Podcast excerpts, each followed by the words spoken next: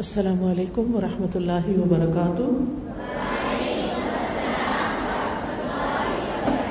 نحمده ونصلي على رسوله الكريم أما بعد فأعوذ بالله من الشيطان الرجيم بسم الله الرحمن الرحيم رب اشرح لي صدري ويسر لي أمري واحلل عقدة من لساني يفقه قولي الحمد لله رب العالمين الحمد لله رب الأولين والآخرين الحمد لله الذي خلق السماوات والأرض بالحق وجعل الظلمات والنور الحمد لله الذي استوى على عرشه الحمد لله كما ينبغي له له الحمد في الأولى والآخرة وهو الحكيم الخبير تمام قسم کی ہم اللہ رب العالمین کے لیے ہے۔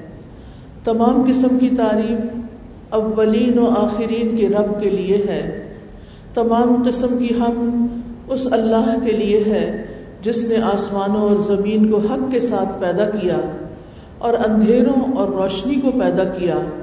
تمام قسم کی ہم اس اللہ کے لیے ہے جو عرش پر مستوی ہے۔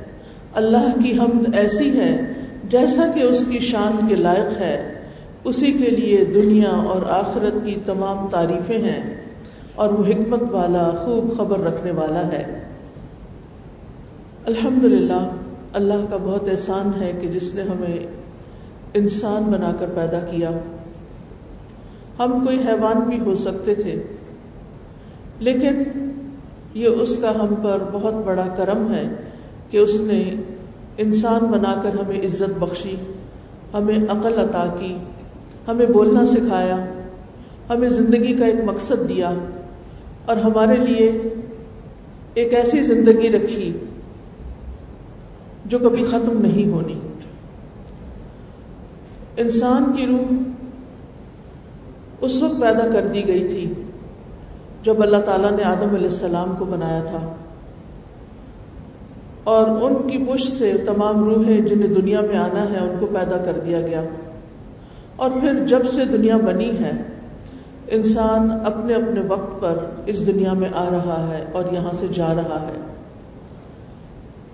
لیکن انسان کی یہ زندگی جو اس زمین پر ہے، صرف یہی زندگی نہیں، بلکہ اس کے بعد، موت کے بعد، برزخ کی بھی ایک زندگی ہے۔ اور پھر قبر کے بعد حشر کے دن، قیامت کے دن اس کو دوبارہ اٹھایا جائے گا۔ اور پھر آخری زندگی، جنت اور جہنم کی زندگی ہے۔ اچھے کام کرنے والے ہم سب جانتے ہیں کہ جنت میں جائیں گے اور جو برے کام کرتے ہیں وہ جہنم میں جائیں گے۔ ہر انسان اپنی اپنی منزل پر پہنچ جائے گا۔ جو روح ایک دفعہ پیدا ہو چکی ہے اسے کبھی فنا نہیں ہونا۔ جنت میں جانے والی روحیں ہمیشہ خوشیوں کے ساتھ رہیں گی اور جہنم میں جانے والی تکلیف اور مصیبت میں۔ لیکن جو ایک دفعہ آ چکا ہے یعنی جس کو ایک وجود مل گیا ہے، پھر اس کے لیے خاتمہ نہیں۔ جیسے مادہ فنا نہیں ہوتا، ایسے ہی انسان کی روح بھی فنا نہیں ہوتی۔ ایک وقت تھا کہ صرف روح تھی پھر زمین پر روح اور جسم کا ملاپ ہوا۔ پھر ایک وقت ہوگا کہ جسم مٹی میں مل جائے گا اور روح باقی ہوگی۔ پھر ایک وقت آئے گا کہ جسم اور روح دوبارہ مل جائے گا۔ اور وہی ابدی زندگی ہے، ہمیشہ کی زندگی ہے۔ اللہ سبحانہ و تعالیٰ اس کے بارے میں فرماتے ہیں وہ الذی احیاکم ثم یمیتکم ثم یحییکم ان الانسان لکفور وہی تو ہے جس نے تمہیں زندگی دی۔ پھر تمہیں موت دے گا، پھر تمہیں زندہ کرے گا۔ یقیناً انسان بہت ناشکرہ ہے۔ یعنی اس نے اپنی زندگی کی کبھی قدر نہیں کی۔ اس زندگی کی، اس زندگی کے ملنے پر شکر ادا نہیں کیا۔ اللہ سبحانہ تعالیٰ نے انسان کو پیدا کرنے کے بعد بے مقصد چھوڑ نہیں دیا، بلکہ صورت الملک میں فرمایا، تبارک اللہ بید الملک وہ اعلیٰ کل شعین قدیر اللہ خلق الموت والحیات لیبلوکم ایکم احسن عملا۔ بہت برکت والا ہے وہ جس کے ہاتھ میں تمام کائنات کی بادشاہت ہے اور وہ ہر چیز پر پوری طرح قدرت رکھتا ہے۔ وہ ذات کہ جس نے موت اور زندگی کو پیدا کیا تاکہ تمہیں آزمائے کہ تم میں سے کون اچھے عمل کرتا ہے اور وہ سب پر غالب، بے حد بخشنے والا ہے۔ تو گویا اللہ سبحانہ و تعالیٰ نے ہماری زندگی کا یہ حصہ جو اس زمین پر رکھا ہے، ایک امتحان کے لیے، ایک ٹیسٹ کے لیے، کہ یہاں رہ کر انسان کرتا کیا ہے؟ کیا اس کے مطابق زندگی بسر کرتا ہے جو اس کے پیدا کرنے والے کی رضا کے مطابق ہے؟ یا پھر اپنی مرضی اور اپنی خواہشات اور اپنی دل پسند زندگی بسر کرتا ہے؟ یعنی اس دنیا میں آ کر انسان کو چونکہ اللہ تعالیٰ نے اختیار دیا ہے کہ چاہے تو وہ رب کا رب کی بات مانے اور چاہے تو نہ مانے۔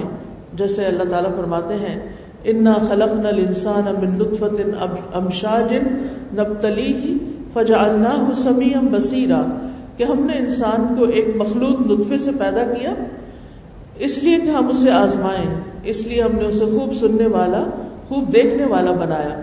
یعنی انسان کو عقل، سمجھ دی، دیکھنے، بولنے، سننے کی قوتیں دی، اور یہ سب کچھ اس لیے نہیں دیا کہ انسان ان سے صرف اپنی خواہشات پوری کرتا رہے، یا جو اس کے دل اور عقل میں سمائے وہ کرتا رہے، بلکہ اللہ تعالیٰ نے پیغمبروں کو بھیج کر، کتابیں بھیج کر انسان کو یہ بات سمجھا دی کہ تم بے مقصد دنیا میں نہیں بھیجے گئے، بلکہ تمہیں ہماری طرف واپس آنا ہے۔ صورت المؤمنون میں آتا ہے افا حسب تم انما خلقنا کم آبتن وہ ان کم الینا لا ترجعون؟ کیا تم سمجھتے ہو کہ ہم نے تمہیں یوں ہی بے مقصد پیدا کیا؟ اور یہ کہ تم ہماری طرف واپس لوٹائے نہیں جاؤ گے؟ ہم سب ایک وقت کے لیے اس زمین پر آئے ہیں اور ہمیں واپس جانا ہے۔ اب دیکھا یہ جائے گا کہ یہاں پر ہم، ہمارا یہ وقت کیسے گزرا؟ اللہ کی اطاعت میں یا اللہ کی نافرمانی میں؟ اللہ سبحانہ و تعالیٰ کو راضی کرتے ہوئے یا ناراض کرتے ہوئے؟ اللہ کی بات مانتے ہوئے یا اس کے دشمن شیطان کی بات مانتے ہوئے؟ اس میں سے یعنی ہم میں سے ہر ایک کا ایک امتحان ہو رہا ہے اور ہم میں سے ہر ایک کو دیکھا جا رہا ہے کہ ہم کرتے کیا ہے ہم سمجھتے ہیں کہ شاید دنیا کی کامیابی ہی اصل کامیابی ہے۔ اور اس دنیا میں کامیاب انسان بننے کے لیے بعض اوقات ہم اپنی ساری ایفرٹس لگا دیتے ہیں۔ جبکہ اللہ تعالیٰ فرماتے ہیں کل نفس ذائقۃ الموت و انما توفون اجورکم یوم القیامہ فمن زحزح عن النار وادخل الجنة فقد فاز۔ وما الحیات الدنیا الا متاع الغرور۔ ہر جان موت کا مزہ چکھنے والی ہے اور تمہیں تمہارے اجر یعنی جو تم محنت دنیا میں کرو گے قیامت کے دن پورے پورے دے دیے جائیں گے۔ پھر جو شخص آگ سے دور کر دیا گیا اور جنت میں داخل کر دیا گیا، تو یقیناً وہ کامیاب ہوا۔ اور دنیا کی زندگی تو دھوکے کے سامان کے سوا کچھ نہیں۔ یعنی اس زندگی میں انسان جن چیزوں کو بہت اہمیت دیتا ہے، حقیقت میں وہ اتنی اہمیت کے قابل نہیں ہے یہاں پر رہتے ہوئے انسان کی کئی طرح کی ضروریات ہیں، اس کے جسم کی ضروریات ہیں۔ اس کے روح کی ضروریات ہیں، اس کی عقل کی ضروریات ہیں، اس کی معاشرتی ضروریات ہیں۔ اللہ تعالیٰ نے منع نہیں کیا کہ ہم ان ضروریات کو پورا نہ کریں۔ لیکن ان ضروریات کو پورا کرتے ہوئے ایک چیز کو نہ بھولیں کہ اس میں سے کوئی بھی چیز ایسی نہ ہو کہ جو رب کو ناراض کرنے والی ہو۔ انسان کو اللہ نے اپنی عبادت کے لیے پیدا کیا۔ وما خلقت الجن والانس الا ليعبدون۔ کہ میں نے جن و انس کو اپنی عبادت کے لیے پیدا کیا، ہم عام طور پر سمجھتے ہیں کہ شاید عبادت، نماز، روزے، حج، زکوٰۃ ہی کا نام ہے۔ نہیں، زندگی میں انسان جو کچھ کرتا ہے، اگر وہ صحیح طریقے سے کر رہا ہے، تو وہ سب کا سب عبادت ہے۔ اس لیے جس شخص کو یہ یقین ہو کہ اسے اپنے رب سے ملاقات کرنی ہے، تو اسے چاہیے کہ وہ اپنے رب کی عبادت میں کمی نہ کرے یعنی جو کام بھی کرے، رب کی اطاعت اور فرما برداری میں کرے۔ فمن کا نہ یرجو لقا اور ابی ہی فلیامل عمل صالحن ولا یشرک بھی عبادت ربی ہی احدا جو کوئی اپنے رب سے ملاقات کی امید رکھتا ہے، اسے چاہیے کہ نیک عمل کرے اور اپنے رب کی عبادت میں کسی ایک کو بھی شریک نہ کرے۔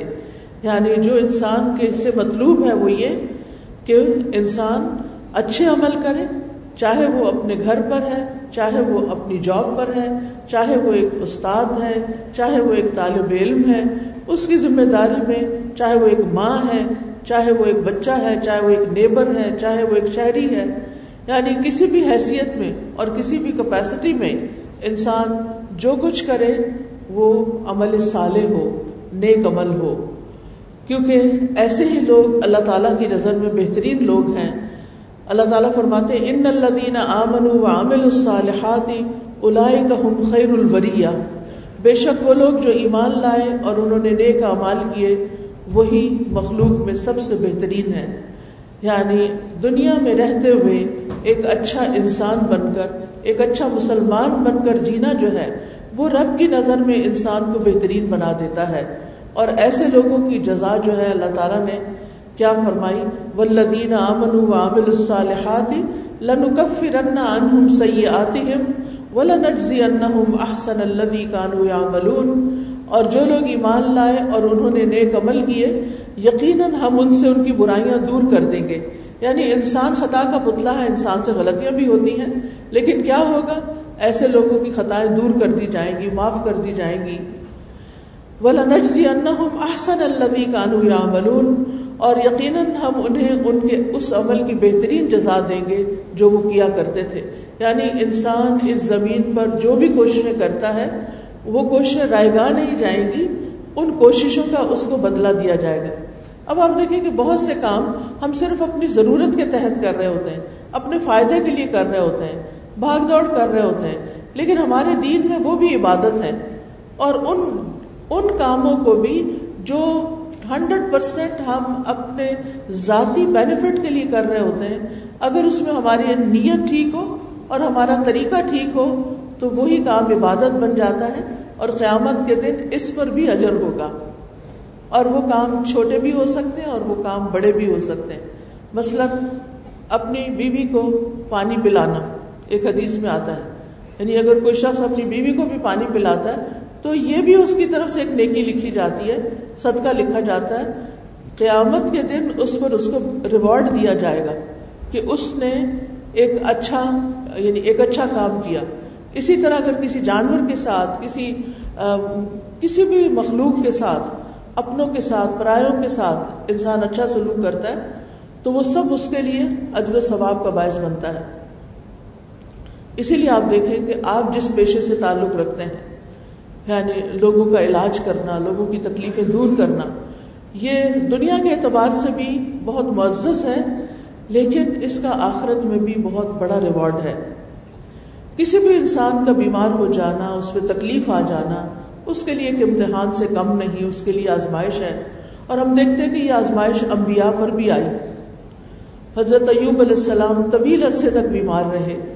حضرت ابراہیم علیہ السلام بھی بیمار ہوتے تھے، اسی لیے وہ کہتے ہیں وہ ادا مرد تو فہو یشوینی کہ جب میں بیمار ہوتا ہوں تو وہی مجھے شفا دیتا ہے۔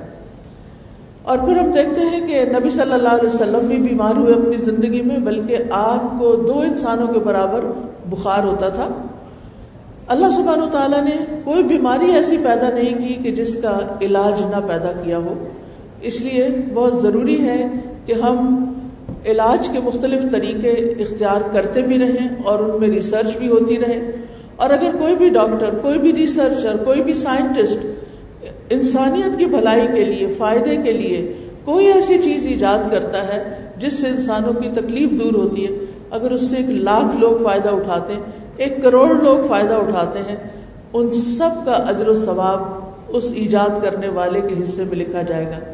یعنی قیامت کے دن وہ بہت بڑا ثواب لے کر آئے گا اور بہت بڑا اجر پائے گا، کیونکہ اس نے انسانوں کی خدمت کے لیے، انسانوں کی تکلیف کو دور کرنے کے لیے کام کیا۔ اس لیے اگر اس راستے میں سال ہر سال بھی لگتے ہیں، انسان کو محنت بھی کرنی پڑتی ہے اور انسان کو بظاہر دنیا میں کچھ ملتا نظر نہیں آتا۔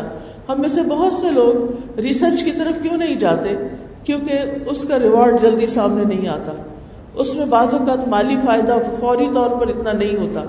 آپ دیکھیں جتنے بھی ترقی یافتہ ممالک ہیں، وہاں پر ہر ہر شعبے میں اور خاص طور پر میڈیسن کے اندر کس قدر ریسرچ جاری ہے۔ یعنی زندگی کا کوئی شعبہ ایسا نہیں جس میں تحقیقات نہ ہو لیکن ہمارے ہاں عام طور پر اس کا رواج نہیں ہے۔ بس جو کچھ وہاں سے آتا ہے، وہ ہمارے ماحول، ہمارے مزاج، ہمارے، ہمیں سوٹ کرتا ہے یا نہیں کرتا، ہم اسے کاپی کر لیتے ہیں۔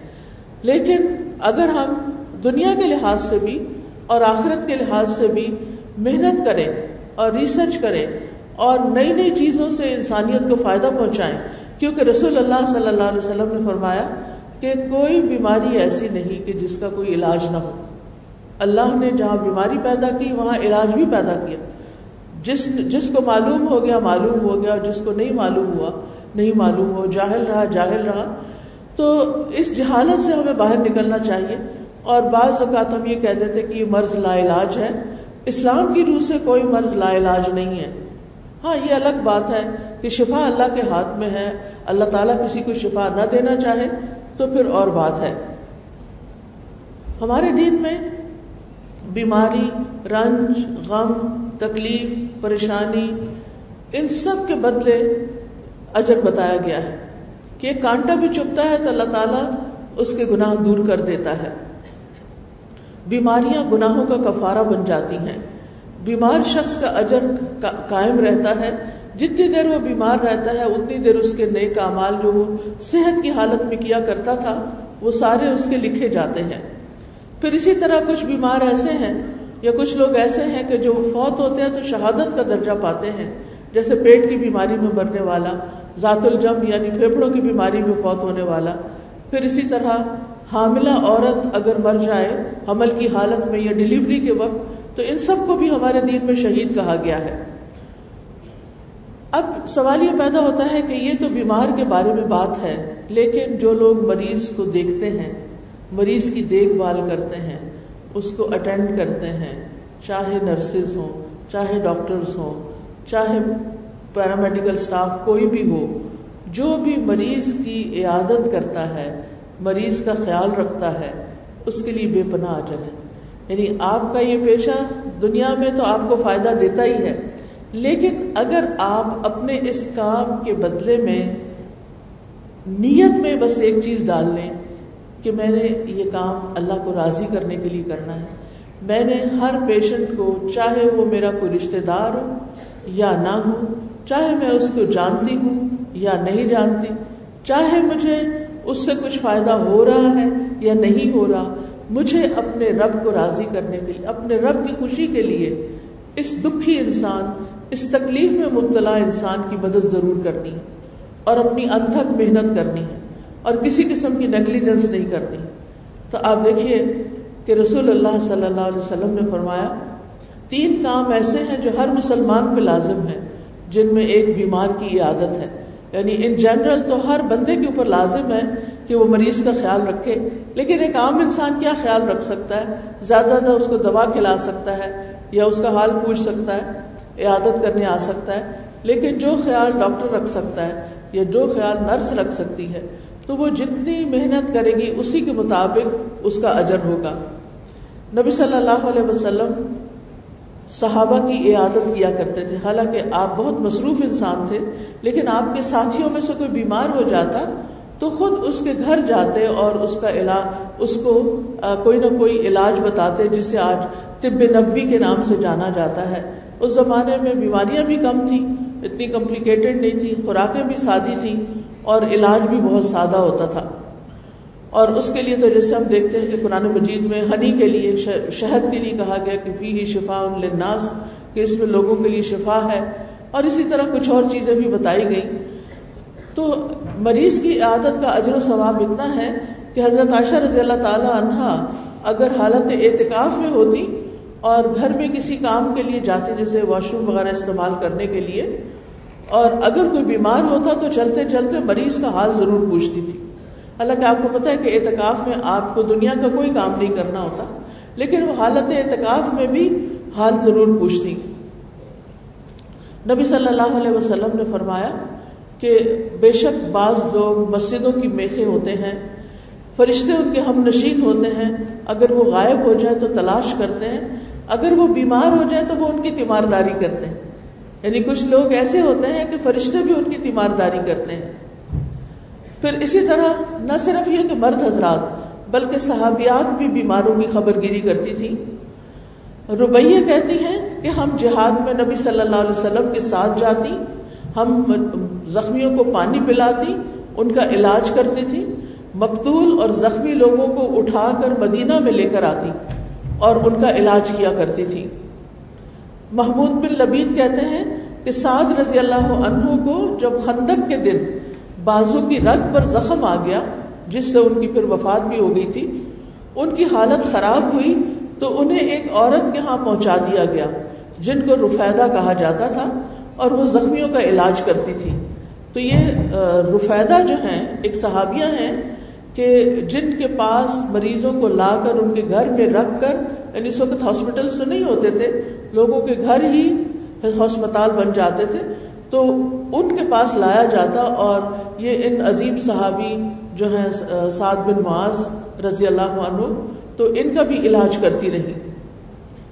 اور پھر آپ دیکھیے کہ جو عیادت کرتا ہے، جیسے ڈاکٹر ہے یا نرس ہے، تو اس کے بارے میں آپ نے فرمایا، جس شخص نے کسی مریض کی عیادت کی، اس نے رحمت میں ہوتا لگایا۔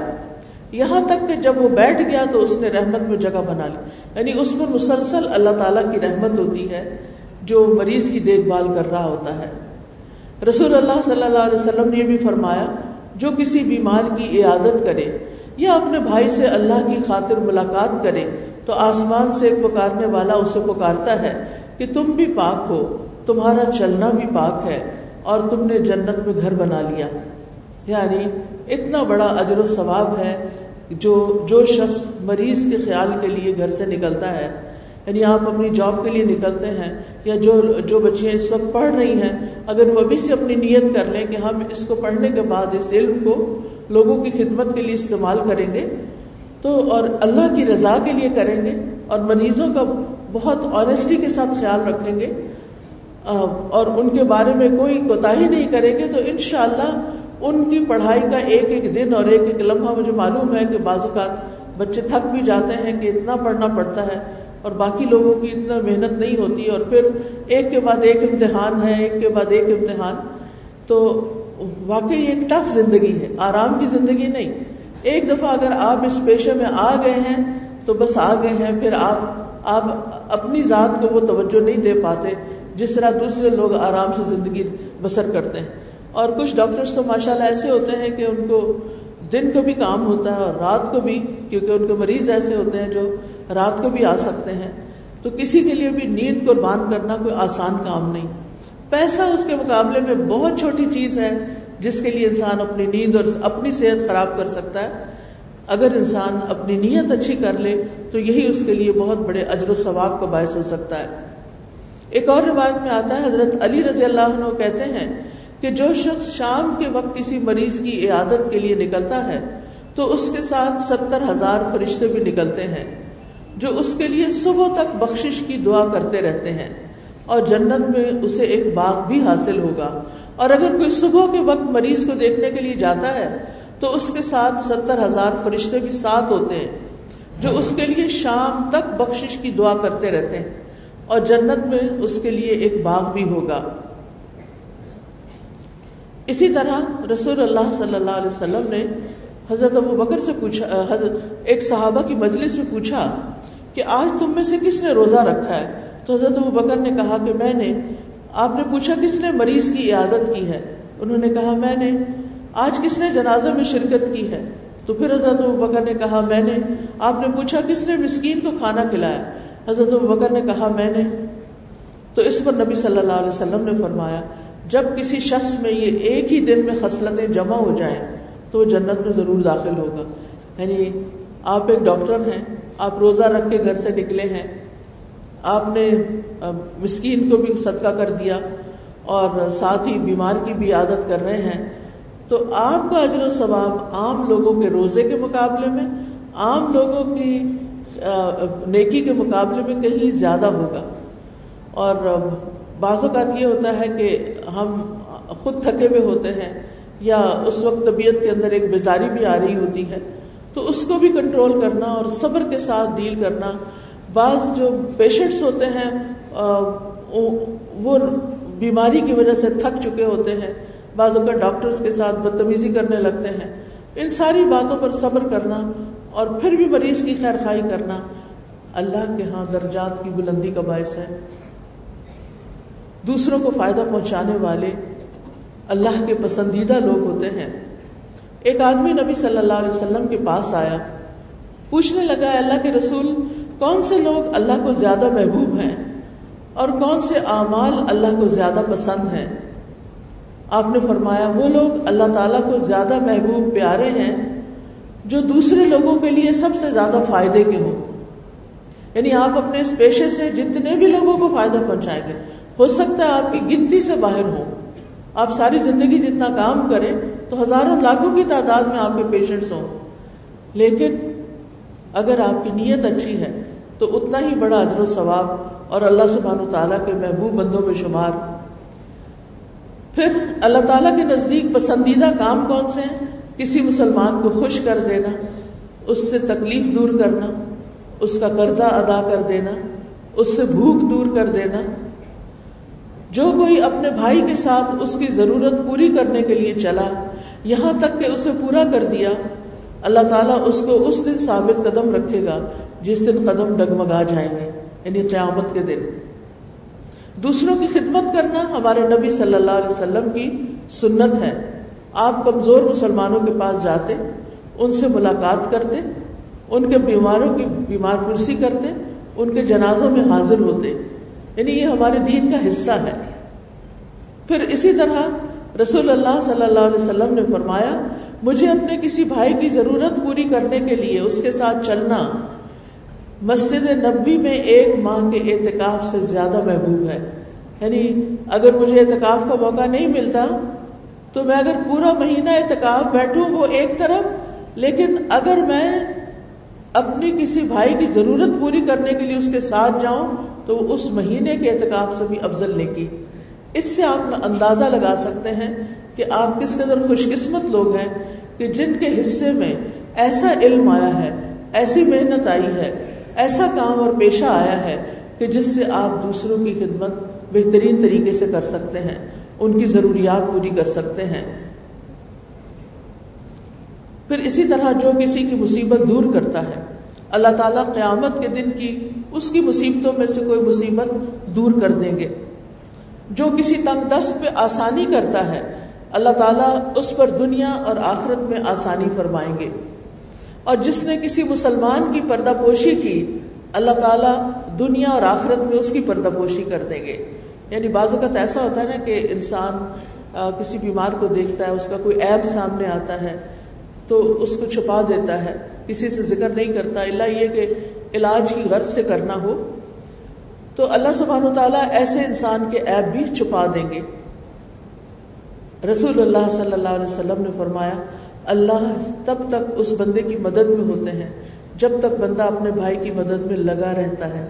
مثلا آپ سرجن ہیں، آپ آپ سرجری کر رہے ہیں اور آپ بہت دیر آپ کو ہو گئی، آپ تھک بھی چکے ہیں۔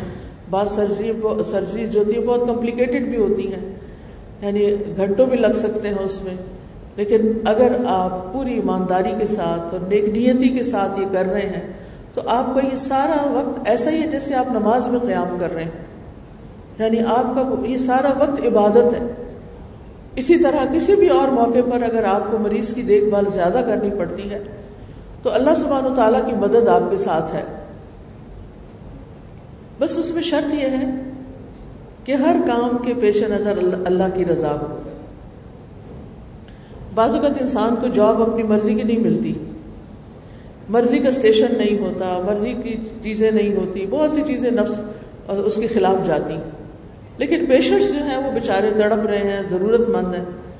تو انسان سارے ایسے مخدوش حالات کے باوجود صرف اللہ کو راضی کرنے کے لیے اٹھتا ہے اور دکھی دلوں کی مدد کرتا ہے، تو اس کے لیے اجر ہی اجر ہو سکتا ہے دنیا میں اس کو کوئی سلا نہ دے سکے اس کا، لیکن اللہ کے ہاں اس کے لیے بہت بڑا اجر محفوظ ہے۔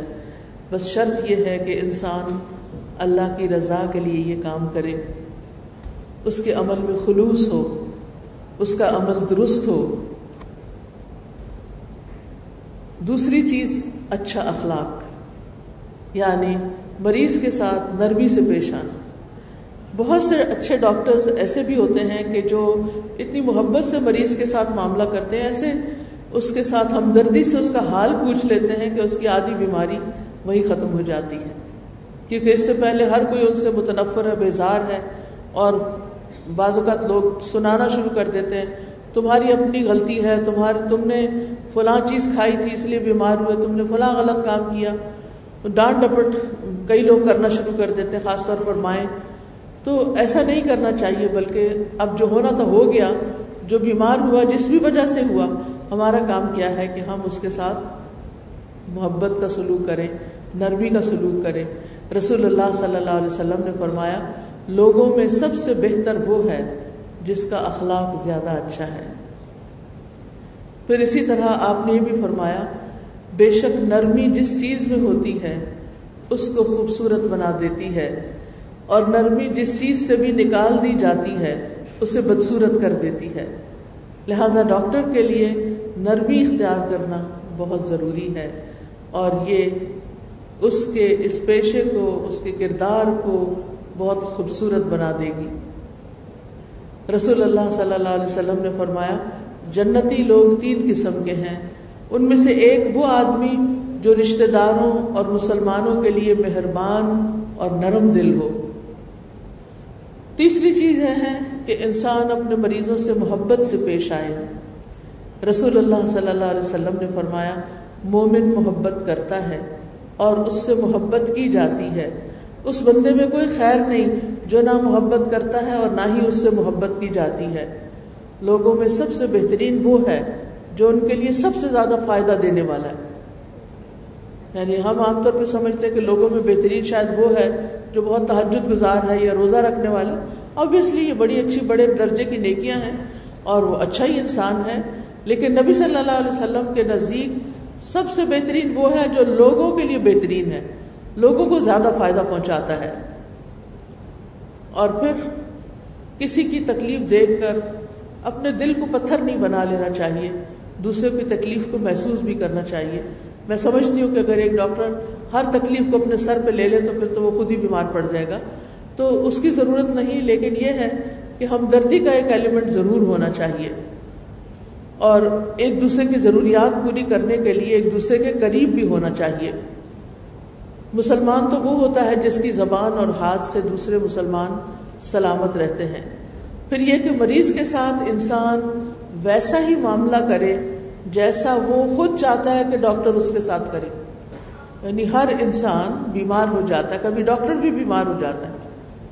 اب ڈاکٹر کیا چاہتا ہے کہ اس کو جو علاج کر رہا ہے، وہ اس کے ساتھ مہربان ہو۔ تو جیسا آپ اپنے لیے چاہتے ہیں، ویسا ہی آپ دوسرے مریضوں کے لیے اختیار کیجیے پھر اسی طرح کسی مسلمان کے اوپر ظلم کرنا یا اس کو دھوکہ دینا کہ دوائی کی بجائے کچھ اور دے دیا جائے یا پھر یہ کہ اس کی، جیسے کوئی نرس ہے بلڈ پریشر کی ریڈنگ لے رہی ہے یا کسی اور چیز کی، تو وہ اب بس من گھڑت فگر لکھ دے اور پراپر طریقے سے بلڈ پریشر ہی نہ لے یا لے ہی نہ۔ تو یہ ساری چیزیں جو ہیں یہ دھوکے میں آتی ہیں۔ تو اس چیز سے بچنے کی ضرورت ہے۔ اور کچھ لوگ غریب ہوتے ہیں، اپنا علاج نہیں کر سکتے یا ان سے نہا نہیں سکتے اسمیل آ رہی ہوتی ہے۔ تو بعض اوقات پھر ان سے دور بھی رہا جاتا ہے یا ان کو، ان کا حال نہیں پوچھا جاتا۔ تو ان چیزوں کا بھی لحاظ رکھنا ہے کہ جو ہمارے پاس جس کو اللہ نے ہمارے پاس بھیج دیا، اب اس کا علاج تو کرنا ہی ہوگا، چاہے جیسے بھی ہو۔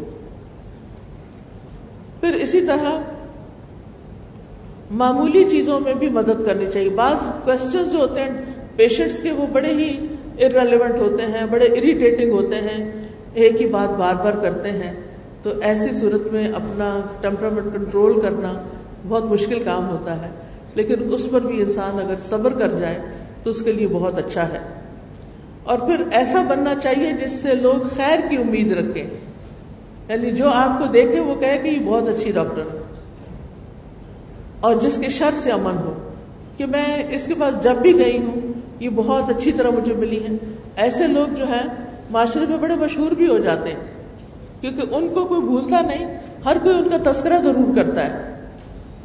پھر مریض کو دعا بھی دیا کرے تسلی بھی دیا کرے اور دعاؤں میں جیسے مریض بعض اوقات بول رہے ہوتے ہیں، اپنی کہانی سنا رہے ہوتے ہیں، تو ساتھ ساتھ آپ ان کو صورت فاتح پڑھ کے، یا ازہب البأس رب الناس وشفی انت شافی لا شفا اللہ شفا شفا اللہ یغادر سقما۔ جب نبی صلی اللہ علیہ وسلم کسی مریض کے پاس تشریف لے جاتے، یا کوئی مریض آپ کے پاس لایا جاتا تو آپ اس کو یہی دعا دیتے ازہب البأس رب الناس، اشفی و انت شافی لا شفا اللہ شفا کا شفا اللہ یغادر سقما.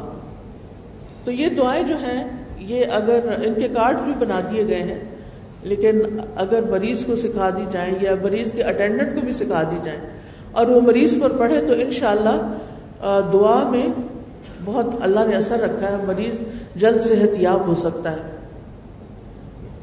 ایک چیز اپنی نیت میں رکھیں کہ جو مریض آئے گا، میں اس کو خوش کر کے بھیجوں گی۔ اور وہ کیا ہونا چاہیے؟ انشاءاللہ تم ٹھیک ہو جاؤ انشاءاللہ تم ٹھیک ہو جاؤ یہ جو دعا ہے، دعا دینا، خوش کرنا، یہ بہت بڑا ہتھیار ہے۔ میں نے ریڈرز ڈائجسٹ میں ایک آرٹیکل پڑھا تھا بہت سال پہلے کہ انہوں نے ایک ریسرچ کی تھی کہ کچھ مریض یعنی کچھ مریضوں کے اوپر دعائیں کی گئیں اور کچھ مریضوں کو ویسے ہی ان کا علاج کیا گیا صرف دواؤں سے۔ تو حیرت انگیز نتائج تھے کہ جن مریضوں کے لیے دعائیں ہوئی تھی وہ جلدی صحت یاب ہو گئے اور وہ بہتر صحت یاب ہوئے۔ تو آپ بھی جاتے جاتے مریض کو دعا دے دیا کریں یا ان کو دعائیں کہیں کہ دعا یاد کرو، دعا پڑھو۔ کیونکہ اللہ سبحانہ تعالیٰ نے ہمیں نبی صلی اللہ علیہ وسلم کے ذریعے یہ دعائیں سکھائی ہیں۔ اور یہ وہی پر مبنی علم ہے جس میں کوئی جھوٹ نہیں ہو سکتا۔ اور مریض کو صحت کی امید دلانی چاہیے، نیکی کے کاموں کی رغبت دلانی چاہیے۔ اور بیماری پر ملنے والے اجر کا اور ثواب کا لازم بتائیں۔ حضرت ام اللہ کہتے ہیں کہ نبی صلی اللہ علیہ وسلم میری عیادت کے لیے تشریف لائے جب میں بیمار تھی۔ آپ نے فرمایا، اے ام اللہ خوش ہو جاؤ۔ مسلمان کے مرض کی وجہ سے اللہ اس کی خطائیں دور فرما دیتا ہے، جیسے آگ، سونے اور چاندی کا کوٹ ختم کر دیتی۔ اسی طرح بیماری بھی انسان کی خطاؤں اور دکھ تکلیفوں کو دور کر دیتی ہے۔ پھر مریض کو خیر کی دعا دینی چاہیے اور اسے تلقین بھی کرنی چاہیے کہ وہ خود بھی اپنے لیے دعا کرے۔ مریض کا دل نرم ہوتا ہے، اس کو اللہ پہ توکل سکھانا چاہیے کہ تکلیف اللہ کی طرف سے آئی ہے، وہی اسے کاٹے گا۔ ہم کوشش کر رہے ہیں، تم اللہ پہ بھروسہ کرو، اللہ تمہیں تنہا نہیں چھوڑتا۔ اور یہ بھی ہمیشہ یاد رکھے ہم کہ تکلیف دور تو اللہ ہی کرتا ہے۔ وہ ایم سس اللہ بدر فلاح کاشف اللہ اور اگر اللہ تمہیں کوئی نقصان پہنچائے تو اس کے سوا کوئی دور کرنے والا نہیں ہے۔ اس لیے مریض کو ہمیشہ احساس دلائیں کہ شفا اللہ کے ہاتھ میں ہے۔ میرے ہاتھ میں نہیں۔ میں سر توڑ کوشش کروں گی، لیکن فائدہ اللہ سبحان و تعالیٰ ہی پہنچاتا ہے۔ پھر اسی طرح ہمیں اللہ سے مریض کی شفا کے لیے سوال کرنا چاہیے۔ جتنے بھی ڈاکٹرز ہیں، میں چاہوں گی کہ وہ اپنی نماز کے ساتھ اپنے تمام مریضوں کے لیے ضرور دعا کیا کریں۔ کہ اللہ، جو بھی بندے تیرے تو نے میرے پاس بھیجے علاج کے لیے، تو ان سب کو شفا عطا فرما دے۔ تو اس سے دیکھیں گے آپ ان شاء اللہ تعالیٰ، آپ کے اپنے اندر بے پناہ سکون آئے گا۔ پھر اسی طرح نبی صلی اللہ علیہ وسلم نے یہ بھی بتایا کہ اپنے مریضوں کا علاج صدقے سے کیا کرو؟ بعض لوگ تو انسان فوت ہو جاتا تو بعد میں صدقے کرتے ہیں۔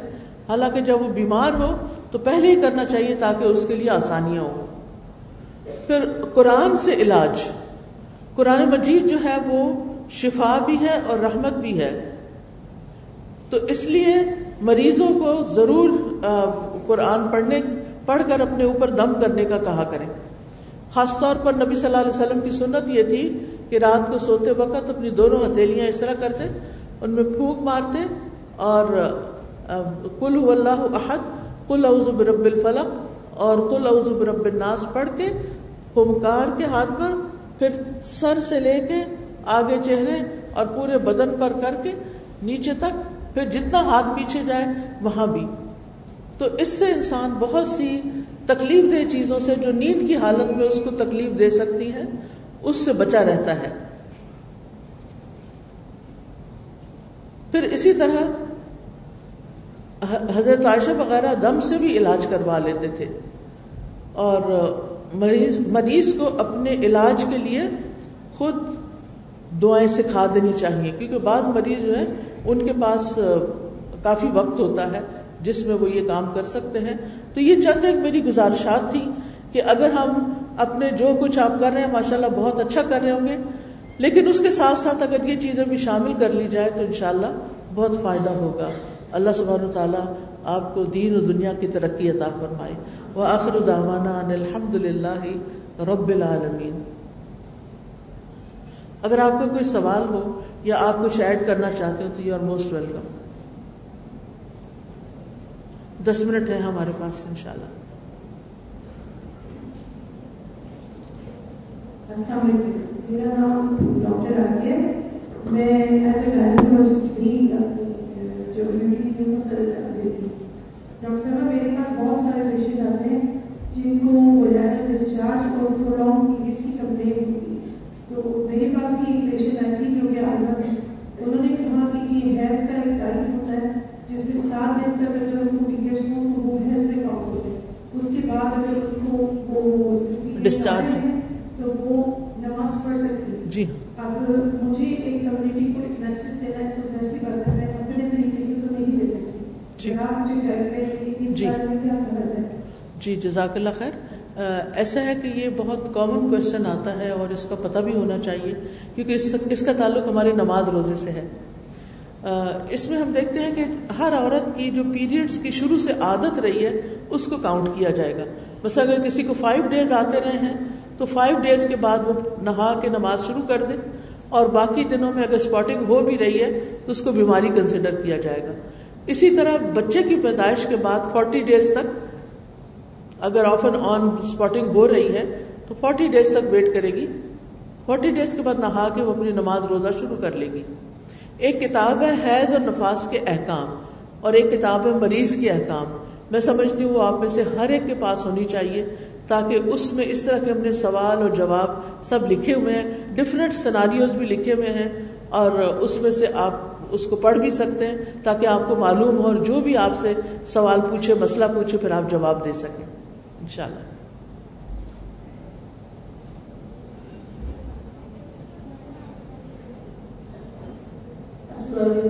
وعلیکم۔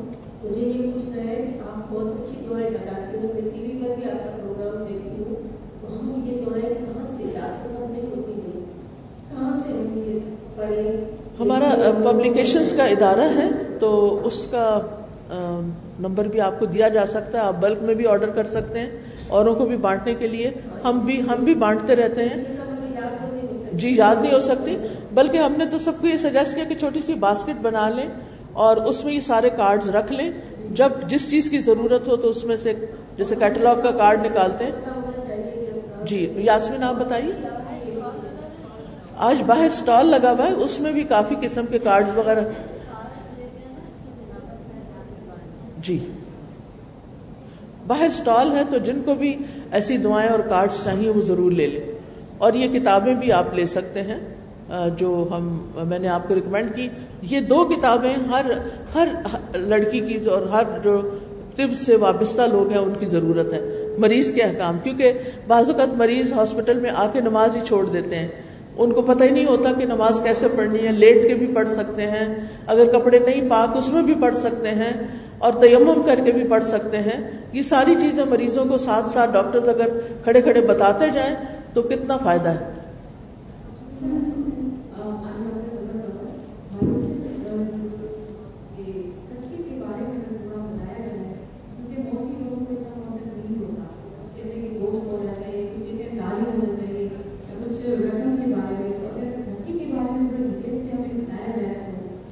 جی بہت اچھا آپ نے مشورہ دیا ہے کہ مریضوں کو صدقے کے بارے میں ضرور بتائیں۔ اور خاص طور پر ایسے مریض جو بہت دن تک بیماری چلے جاتے ہیں، قومے میں ہیں، آئی سی یو میں ہیں، یا موت اور زندگی کی کشمکش میں ہیں، تو صدقہ بہت فائدہ دیتا ہے۔ نبی صلی اللہ علیہ وسلم نے فرمایا، اپنے مریضوں کا علاج صدقے کو کرو، صدقے کے ساتھ کرو۔ یہاں میں اپنا ایک پرسنل ایکسپیرینس آپ کو بتاتی ہوں۔ پانچ سال پہلے اسی فیبرری کے مہینے میں انہی دنوں میں میری والدہ جو تھی، وہ اچانک ان کا، ان کی کوئی رگ پتہ نہیں پھٹ گئی، کیا ہوا؟ اب مجھے اس بیماری کا نام یاد نہیں رہا۔ تو وہ ہاسپٹل میں چلی گئی۔ اب دو تین دن ان کے سارے جو تھے، ٹیسٹ ٹھیک آ رہے تھے، لیکن یہ تھا کہ وہ بے ہوشی کی حالت میں تھی، ان کو سڈیٹ کیا گیا تھا۔ پھر آہستہ آہستہ جیسے انسان دنیا سے جانے کی تیاری کرنے لگتا ہے۔ تو مجھے اللہ تعالیٰ نے سجھایا کہ میں کیوں نہ ان کی طرف سے کچھ صدقہ کروں کہ ان کے لیے یہ تکلیف آسان ہو جائے۔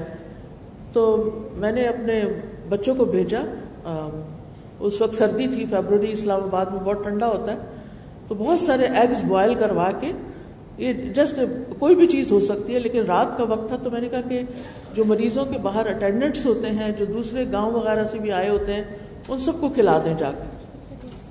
تو اس میں الحمد للہ کہ اللہ سبحانہ تعالیٰ نے سیم ڈے ان کے لیے آسانی فرما دی نیکسٹ ڈے شی ایکسپائرڈ تو بعض اوقات آپ کو پتا ہوتا ہے کہ مریض نے بچنا نہیں، لیکن کتنے دن انتظار ہو سکتا ہے، آپ کچھ بھی نہیں کر سکتے، ان کے رشتے دار بھی تکلیف میں ہیں، آپ بھی پریشان ہیں۔ تو ایسے میں ان کے اٹینڈنٹس کو کہیں کہ صدقہ کریں۔ صدقہ جو ہے کھلا کے کھلانا بہترین صدقہ ہے۔ پانی پلانا افضل ترین صدقہ ہے۔ یہاں تو سندھ میں تو ویسے ہی آپ دیکھیں کتنی گرمی ہوتی ہے۔ تو اگر کوئی شخص باہر مریضوں کے لیے تو خیر اویلیبل کچھ نہ کچھ ہوتا ہی ہے۔ لیکن ہر شخص کینٹین سے خرید بھی نہیں سکتا بوٹلز مہنگی ہوتی ہیں۔ تو اگر کوئی پانی کا کولر لگوا دے، پہلے تو لوگ کنویں کھدوا دیتے تھے۔ اگر ایسی کوئی چیز بنوا دی جائے تو مریضوں سے ہی کہا جا سکتا ہے کہ وہ اپنے صدقے کے لیے ایسی کوئی چیزیں بنوا دیں یا غریبوں کے علاقے میں، غریب بستیوں میں ایسی چیزیں بنوائیں تو انشاءاللہ یہ بھی چیز ان کے لیے بہت فائدے کی ہو سکتی۔ وعلیکم السلام۔ جی۔ کوشش کرتے رہتے ہیں ہمیشہ، لیکن اتنی ایج ہونے کے بعد بھی احباب کے اندر مستقل مزاج نہیں ہے اس کا کام نہیں ہے کبھی ہو رہے ہیں کبھی نہیں ہو رہے ہیں اس کا کیا کیا جائے کہ ہماری مستقل ایک عادت بن جائے اور جو بھی نیک اعمال ہیں وہ ہم مستقل مزاج کے ساتھ کر سکیں جی۔ انسان کو ریفریش کرنے کی ہمیشہ ضرورت ہوتی ہے۔ ہر علم کو، ہر چیز کو، ہر عمل کو۔ بعض اوقات ہم ایک اچھی نیت، جذبے سے کام شروع کرتے ہیں، پھر تھوڑے دن کے بعد ڈی موٹیویٹ ہو جاتے ہیں، یا فرصت نہیں ہوتی یا کچھ بھی۔ تو زندگی میں جو چیزیں آپ کرنا چاہتے ہو جو بڑے فائدے کی چیزیں ہیں، ان کو لکھ کے رکھ لیں کہیں۔ اس کے علاوہ ایسے لوگوں سے تعلق رکھیں کہ جن کے اندر ایک لائف ہوتی ہے اور وہ آپ کی، آپ کو انسپائر کرتے ہیں، آپ کے اوپر اچھا اثر ڈالتے ہیں۔ پھر اس کے ساتھ ساتھ ضرور اپنی زندگی میں سے وقت نکالیں، کوئی قرآن کلاس جوائن کریں، کوئی ایسا سیشن لیں، چاہے ون آن ون کوئی ٹیچر رکھیں۔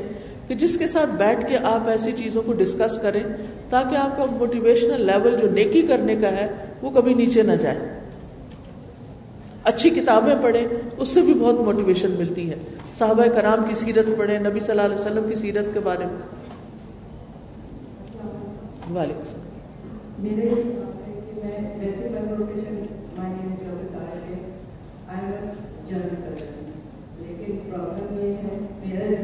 یہاں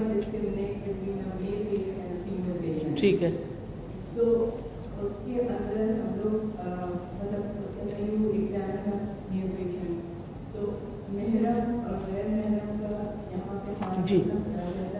اس میں آپ کو ابھی میں نے حضرت رفیدہ کی مثال دی ہے نا کہ جن کے پاس حضرت سعد بن معاذ کو، آپ یہ دلیل ہمیشہ یاد رکھیں تو آپ کا کانشیس کلیئر رہے گا۔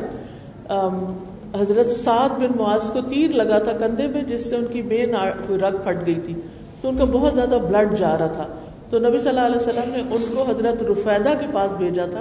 وہ ان کو دن رات دیکھ رہی تھی، ان کو ٹریٹ کر رہی تھی۔ وہ ان کی محرم نہیں تھی۔ لیکن چونکہ she was the only person جن کو یہ پتا تھا کہ کیسے ٹریٹمنٹ کرنی ہے، تو وہ ان کو دیکھ رہی تھی۔ تو ویسے تو آئیڈیل سچویشن تو یہی ہے کہ عورتیں عورتوں کا علاج کریں اور مرد مردوں کا کریں، لیکن بہت دفعہ ایسا بھی ہوتا ہے کہ وہ الگ الگ کیا نہیں جا سکتا۔ اس میں بعض اوقات ڈاکٹرس کی اویلیبلٹی نہیں ہوتی۔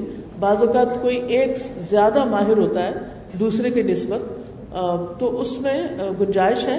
جب آپ کو ان کا ایگزامینیشن کرنا ہوتا ہے تو آبویسلی آپ گلوز پہنتے ہیں۔ خالی ہاتھوں سے تو اپنے جس، کسی کے جسم کو ہاتھ نہیں لگاتے۔ چاہے عورت ہو یا مرد زندہ ہو یا مردہ کوشش یہی کرنی چاہیے کہ جو اس کے پرائیویٹ پارٹس ہیں، خاص طور پر ان کو کسی یعنی کور کے ساتھ ہی ہاتھ لگایا جائے۔ وعلیکم السلام۔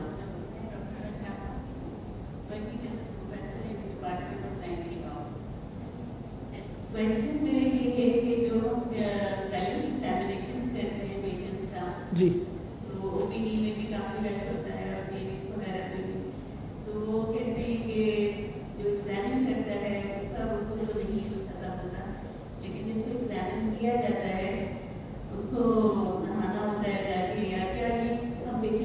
کے لیے نہ نہانا ہوتا ہے اور نہ ہی کوئی روزہ ختم ہوتا ہے۔ یہ جسٹ نارمل ایگزامینیشن اس سے کوئی فرق نہیں پڑتا۔ جی آپ سب پیشنٹس کو تسلی دلا سکتی ہیں کہ نہیں، نہ تو انہیں نہانے کی ضرورت ہے اور نہ ہی ان کا روزہ ختم ہوا ہے۔ جی۔ جی؟ وعلیکم السلام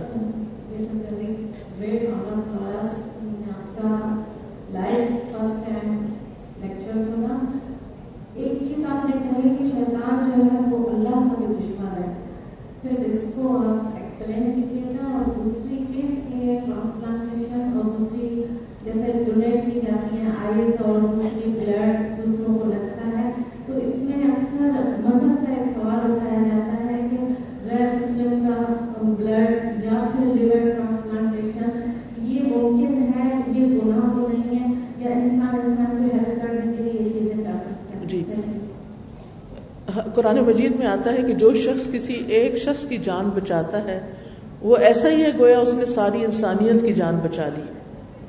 یعنی ایک شخص کی جان بچانا اتنا بڑے ثواب کا کام ہے۔ اب جان بچانے کے لیے، جان بچانے کے لیے بعض اوقات بلڈ لگانا پڑتا ہے۔ اس میں کوئی ڈسکریمنیشن نہیں مسلم نان مسلم کی۔ مسلم کا بلڈ نان مسلم کو لگ سکتا ہے نان مسلم کا بلڈ مسلم کو لگ سکتا ہے۔ کوئی کہیں منع نہیں کیا گیا۔ کیونکہ بلڈ تو بلڈ ہے۔ وہ تو ویسے ہی ناپاک ہوتا ہے۔ اگر کپڑوں وغیرہ کو لگے تو ناپاک ہی ہوتا ہے۔ لیکن یہ ہے کہ ڈاکٹرز کے لیے پھر سہولت ہے کہ اس میں نماز بھی پڑھ سکتے ہیں۔ اگر ٹائم نکلا جا رہا ہے تو جیسے گاؤن یا کپڑا پہنا ہوا اور اس پہ کچھ چیٹے میٹے ہیں ڈزنٹ میٹر پڑھ سکتے ہیں۔ اور اسی طرح لیور اگر ٹرانسپلانٹ کرنا ہو یا کوئی آرگن دینا ہو کوئی فرق نہیں ہے۔ انسانیت کی انسانیت کی جان بچانا کسی بھی انسان کی، مسلم ہو یا نان مسلم وہ ہم پر فرض ہوتا ہے۔ تو اس لیے اس کی اجازت ہے۔ اللہ یہ کہ جس کا آرگن لیا جا رہا ہے، وہ اس اس کے لیے نقصان دہ ہو جائے۔ اس کے لیے موت کا سبب بن جائے۔ اس صورت میں جائز نہیں۔ انہیں کہ what are your views on gender equality ایسا ہے کہ اللہ سبحان و تعالیٰ نے حضرت آدم علیہ السلام کو اپنے ہاتھ سے پیدا کیا۔ پھر آدم علیہ السلام سے حضرت ہوا پیدا ہوئی دونوں کا ایک جوڑا بنایا گیا۔ آپ دیکھیے دنیا کیسے ہوتی اگر مرد کا جوڑا صرف مرد سے ہوتا یا عورت کا جوڑا عورت سے ہوتا۔ ان دونوں میں کمپیرزن نہیں کرنا چاہیے۔ عورتیں عورتوں کی اپنی آئیڈینٹی ہے اور مردوں کی اپنی ہے۔ دونوں کے اندر بایولوجیکل ڈفرینس ہیں۔